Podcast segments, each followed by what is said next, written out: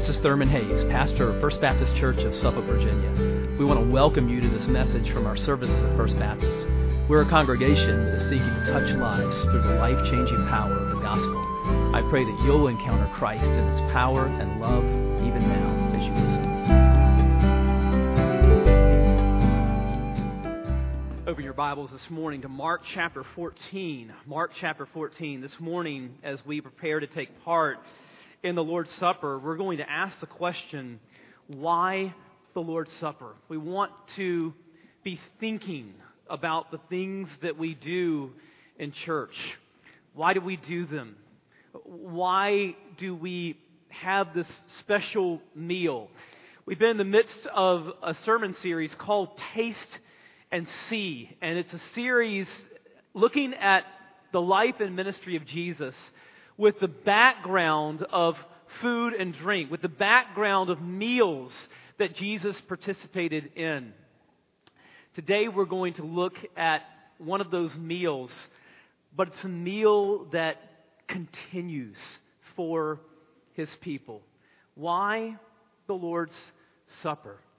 Let's look at the first Lord's Supper this morning. Mark chapter 14, and we're going to look at verses 10 through 25, if you'll follow along in your copy of God's Word. The Bible says, Then Judas Iscariot, who was one of the twelve, went to the chief priests in order to betray him to them. And when they heard it, they were glad and promised to give him money. And he sought an opportunity to betray him. And on the first day of unleavened bread, when they sacrificed the Passover lamb, his disciples said to him, where will you have us go and prepare for you to eat the Passover? And he sent two of his disciples and said to them, Go into the city, and a man carrying a jar of water will meet you. Follow him, and wherever he enters, say to the master of the house, The teacher says, Where is my guest room where my, I may eat the Passover with my disciples? And he will show you a large upper room furnished and ready there prepare for us. And the disciples set out and went to the city and found it just as he had told them, and they prepared the Passover. And when it was evening, he came with the twelve, and as they were reclining at table and eating, Jesus said, Truly I say to you, one of you will betray me, one who is eating with me. They began to be sorrowful and to say to him one after another, Is it I? He said to them, It is one of the twelve, one who is dipping bread into the dish with me. For the Son of Man goes as it is written of him, but woe to that man by whom the Son of Man is betrayed. It would have been better for that man if he had not been born. And as they were eating, he took bread, and after blessing it, broke it and gave it to them and said, Take, this is my body. And he took a cup, and when he had given thanks, he gave it to them, and they all drank of it. And he said to them, This is my blood of the covenant, which is poured out for many. Truly, I say to you, I will not drink again of the fruit of the vine until that day when I drink it new in the kingdom of God. Let's pray. Father, we pray that as we prepare to take part in this special meal that you ordained, we pray that you would prepare our hearts through your word and by the power of your spirit. We pray that you would deal with each one of us, work in our hearts in deep and beautiful and significant ways right now. We ask it in Jesus' name. Amen. Chris Seay is a pastor in Texas and tells about preaching a sermon about the kingdom of God, about the kingdom that is coming. And after he preached that day, a young man was, was leaving church and he grabbed him by the arm and he said to him, Pastor, the kingdom of God is already here. See, every Sunday, I used to be in this neighborhood and I was at a bar named Emo's and I would start every Sunday with a drop of ecstasy on my tongue and wash it down with Bacardi 151. And that's what I did Sunday after Sunday after Sunday. But now I come here instead, and I finish the evening with the body of Christ on my tongue, and I wash it down with the blood of Christ. This is the kingdom of God. That young man had gotten a taste of the kingdom. That's what I want us to get today. Why the Lord's Supper? Why do we do what we do when we take part in this meal? Well, to answer that question, we're going to go back to the first Lord's Supper today.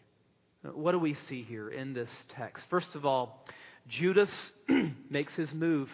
Verses 10 and 11. Then Judas Iscariot, who was one of the twelve, went to the chief priests in order to betray him to them.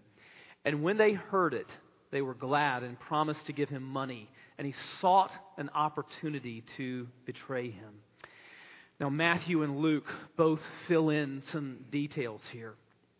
Matthew tells us that Judas actually went to the chief priests and asked them, What will you give me if I deliver him to you? How much money will you give me? And they gave him 30 pieces of silver. And this squares with what we saw last week in John 12. Because we saw there that Judas had already been embezzling from the money bag and he, he, he lusted after money. New Testament scholar David Garland, in commenting on this, says the best place to detect the source of evil in practically any matter is to ask who profits from it financially.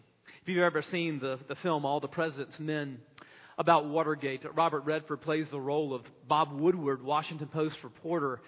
And he would have these secret meetings in a parking garage late at night in Northern Virginia and he would meet a secret source of information very close to the heart of the conspiracy. And in one of those clandestine meetings, the shadowy figure says to Bob Woodward, if you really want, want to understand what's happening here, follow the money.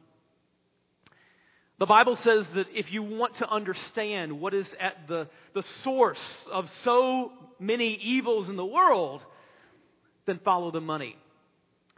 Or more accurately, follow the love of money, because money is neutral.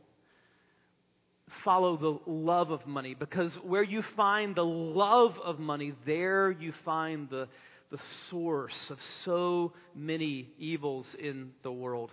First Timothy 6 and verse 10 says, For the love of money is a root of all kinds of evils. It is through this craving that some have wandered away from the faith and pierced themselves with many pangs. Now, Judas's love of money is going to result in the piercing of Jesus, but it's a piercing that Jesus is going to come back from. His love of money is going to result in his own self destruction, which Judas will not come back from. Now, Luke, in his account of this, really stresses the satanic activity that was involved in Judas's betrayal. In fact, it says that as Judas prepared to betray Jesus, that Satan entered into him. And as we saw a few months ago when we were going through Ephesians 6, we have to understand that we are all involved in a spiritual warfare. The Bible says that we don't wrestle with flesh and blood, but with principalities and powers of darkness. We're involved in spiritual warfare. We have a supernatural enemy, the devil, who seeks to destroy us. And so, therefore, we have to be alert, watchful.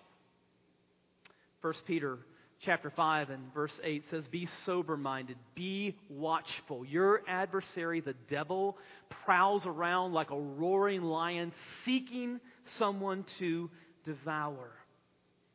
And as we saw last week, the way to avoid becoming a Judas is to be humble enough to confess that we could become a Judas were we to drift away from Christ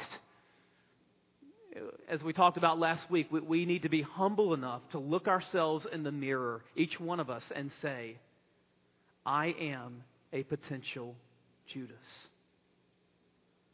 And the way that we avoid becoming a Judas is to stay humble and to stay alert, to be watchful, and to never allow our lives to drift even a little bit from the Lord because of our sinful nature, because of satanic activity, if we allow ourselves to drift from a close walk with Christ, then we can become a Judas. We are capable of all kinds of acts of betrayal and evil against Christ. And just to, to, so that we would be even more sober minded and watchful about this, we need to understand that it wasn't just Judas. Before the end of that night, really all of the disciples were going to defect. In, in verse 50 of chapter 14, it says, They all left him and fled. And listen, if it could happen to them, the 12. It can happen to you and me. We have to stay watchful, stay humble, stay alert, stay close to Jesus. Judas makes his move, but God fulfills his plan. And we see that in verses 12 through 16. And on the first day of unleavened bread, when they sacrificed the Passover lamb, his disciples said to him, Where will you have us go and prepare for you to eat the Passover? And he sent two of his disciples and said to them, Go into the city, and a man carrying a jar of water will meet you. Follow him, and wherever he enters, say to the master of the house, The teacher says, Where is my guest room where I may eat the Passover with my disciples?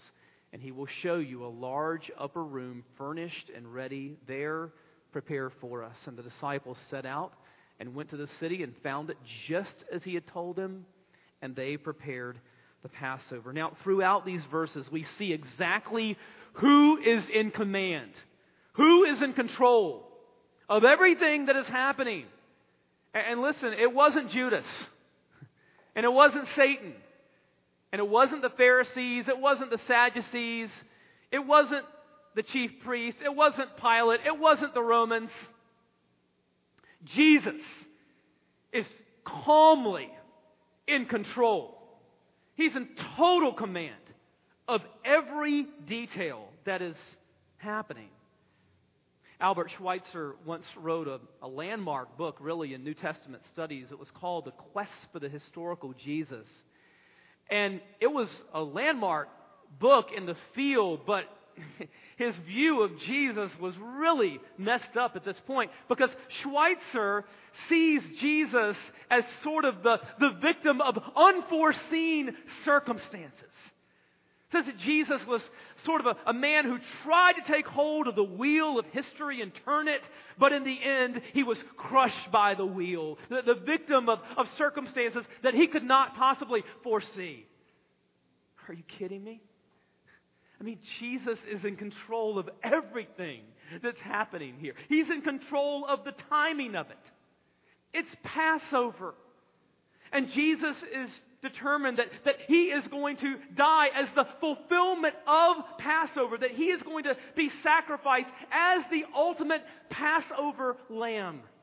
As Paul says in 1 Corinthians 5 7, for Christ, our Passover lamb, has been sacrificed. So Jesus here is totally in control of the timing of this. He's totally in control of the arrangements of this tells them to go in. They're going to see this man carrying a jar of water. They're to follow him. The upper room is already going to be there. It's going to be furnished and ready. And then he says in it says in verse 16 that the disciples set out and went to the city and found it just as he had told them. I mean, everything, every detail, Jesus is in total control. It's just God's plan is just being fulfilled. I mean, how encouraging is it to know that events in our lives do not take God by surprise?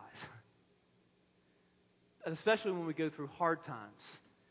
How encouraging is it to understand that, that God is not taken aback by it? He's not surprised by it. In fact, um, He's working all things together for His glory and our good and he's, he's already, he sees the big picture. He's already well ahead of us. I love what Johnny Moore says. God is always a thousand steps ahead of you. Trust Him. Trust Him. God fulfills His plan. The third thing that we see here is God's sovereignty and man's responsibility. God's sovereignty and man's responsibility. Verses 17 and following. And when it was evening, he came with the twelve. And as they were reclining at table and eating, Jesus said, Truly I say to you, one of you will betray me, one who is eating with me. And they began to be sorrowful and to say to him one after another, Is it I? He said to them, It is one of the twelve one who is dipping bread into the dish with me. For the Son of Man goes as it is written of him, but woe to that man by whom the Son of Man is betrayed. It would have been better for that man if he had not been born. Now, we just talked about the fact that God was in control of all that was happening, that, that God was just bringing his, his plan to fruition, and that's true. But, but does God's sovereignty, God's control in this, does that absolve Judas of responsibility for what he did? Of course not. And these verses just reek of unimaginable treachery.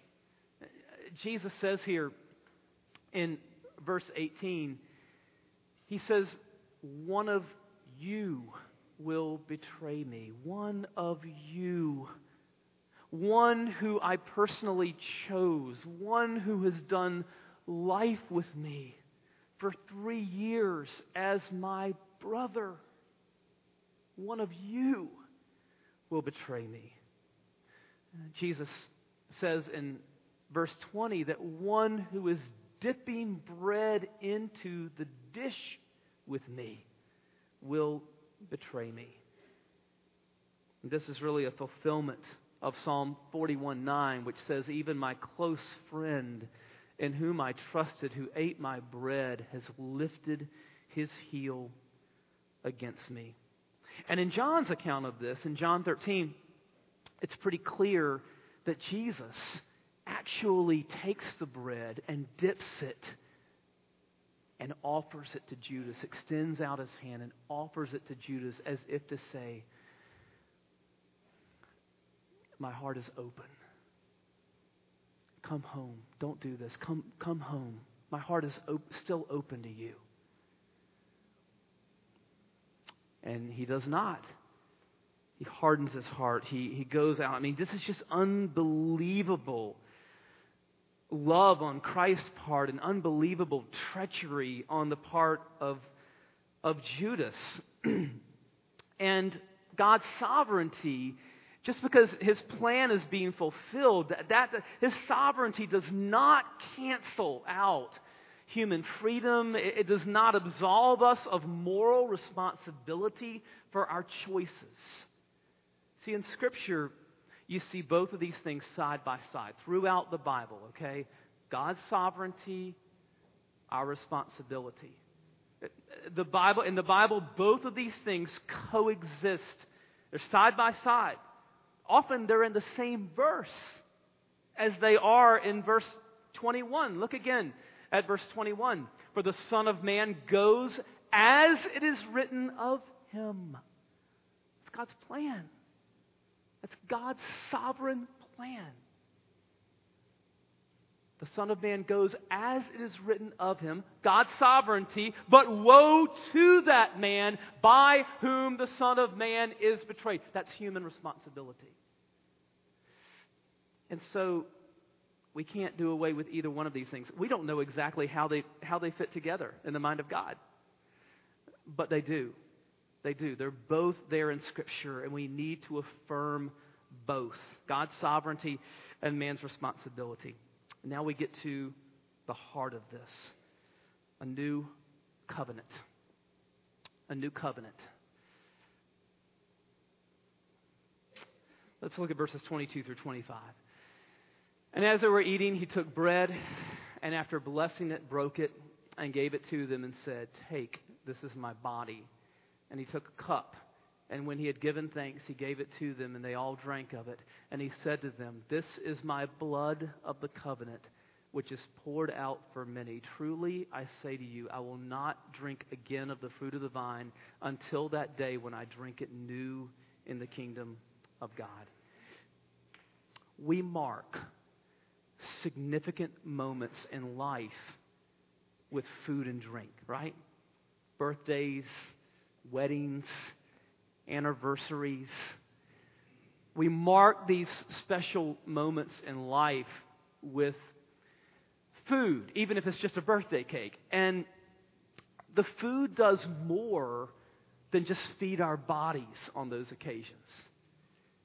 It kind of feeds our souls too, because those are settings in which we're gathered with people that are special in our lives, people that we love, people that love us, and those times in life, they, it does more than feed your body. It it kind of it kind of nourishes your soul as well. The Passover meal was like that for the Jewish people. It, it didn't just feed their body; far more than that, it fed their soul. Because on that night, Passover, Passover night, as they remembered the Passover, families would gather together. One of the sons would ask the father the question Father, why is this night different from all other nights? And the father then would retell the story of Passover, the story of the Exodus. The glorious story uh, that, that told about how God had delivered them from slavery in Egypt. He would tell the story of that, that first Passover when God said there's going to be judgment that's going to, to fall upon Egypt. But if you will sacrifice a lamb, and sprinkle the blood on the doorpost of your home, then the, the, the, angel of judgment will pass over your home.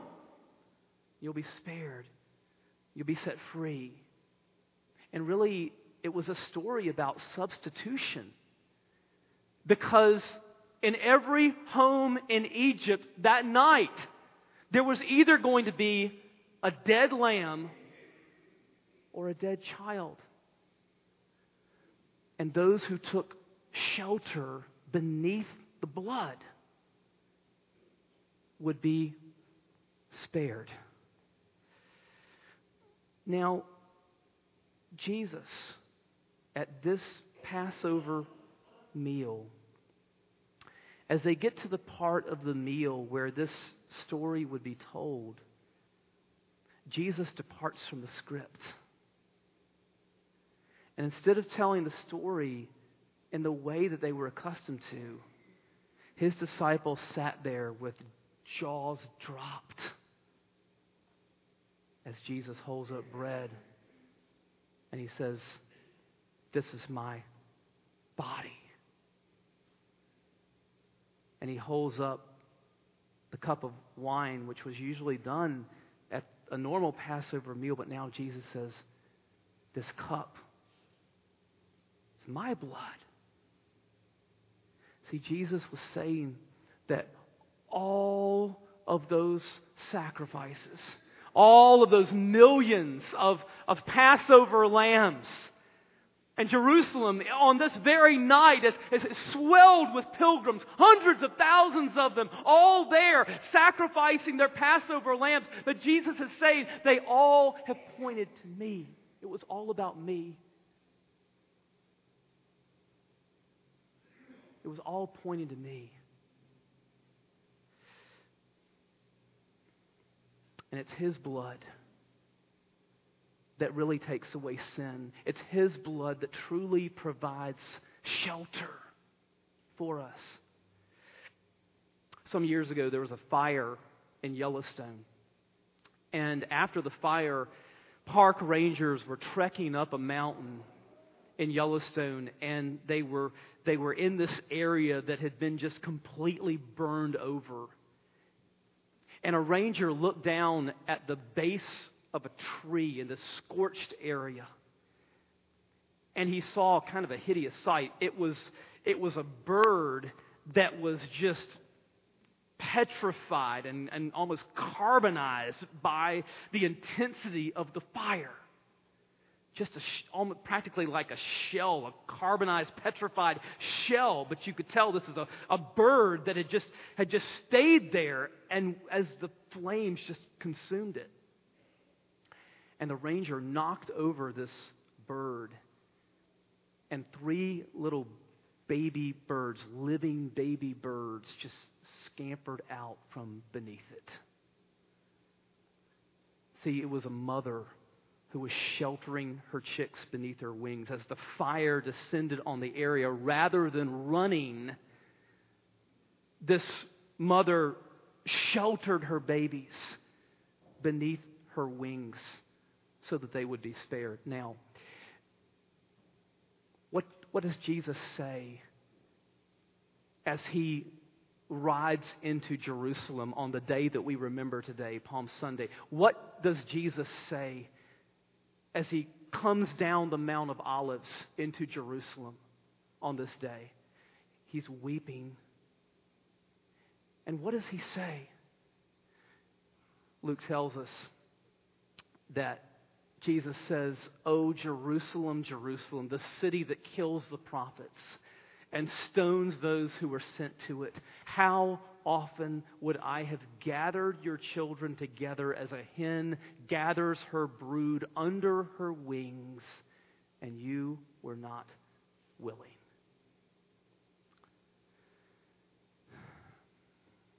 But Jesus was willing. And before the end of this week, Jesus was going to gather not just the inhabitants of Jerusalem, but you and me under his wings, and he was going to be consumed. Jesus was going to be consumed so that we can be spared. His blood was going to be spilled so that those who are under that blood can have life. That's what this table is all about. Let's pray.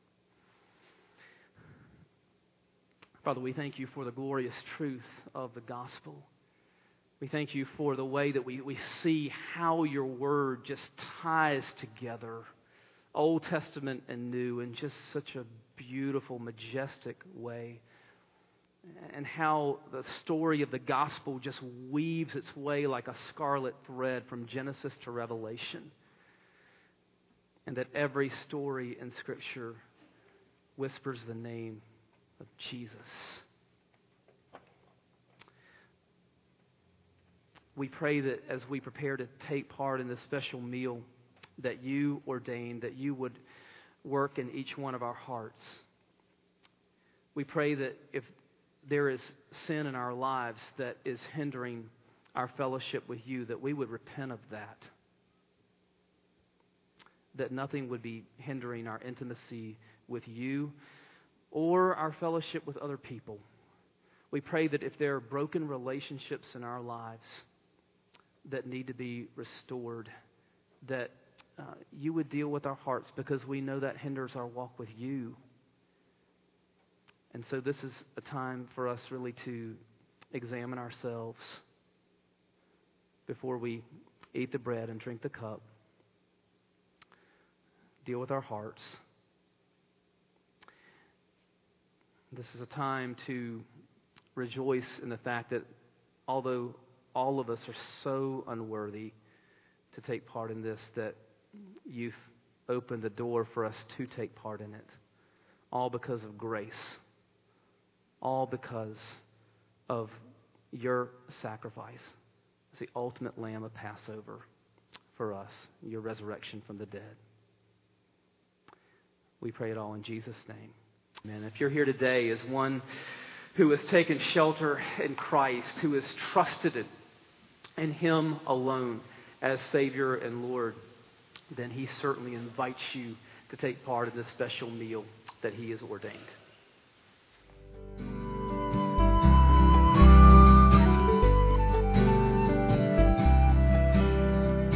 I hope you've been blessed by this message. Christ is the answer for every need, now and for all eternity. As someone once said, Jesus plus nothing equals everything, and everything minus Jesus equals nothing. Have you trusted in Jesus as your Savior? If not, why not now? His arms are open wide to receive you. It may help to pray a prayer like this Father,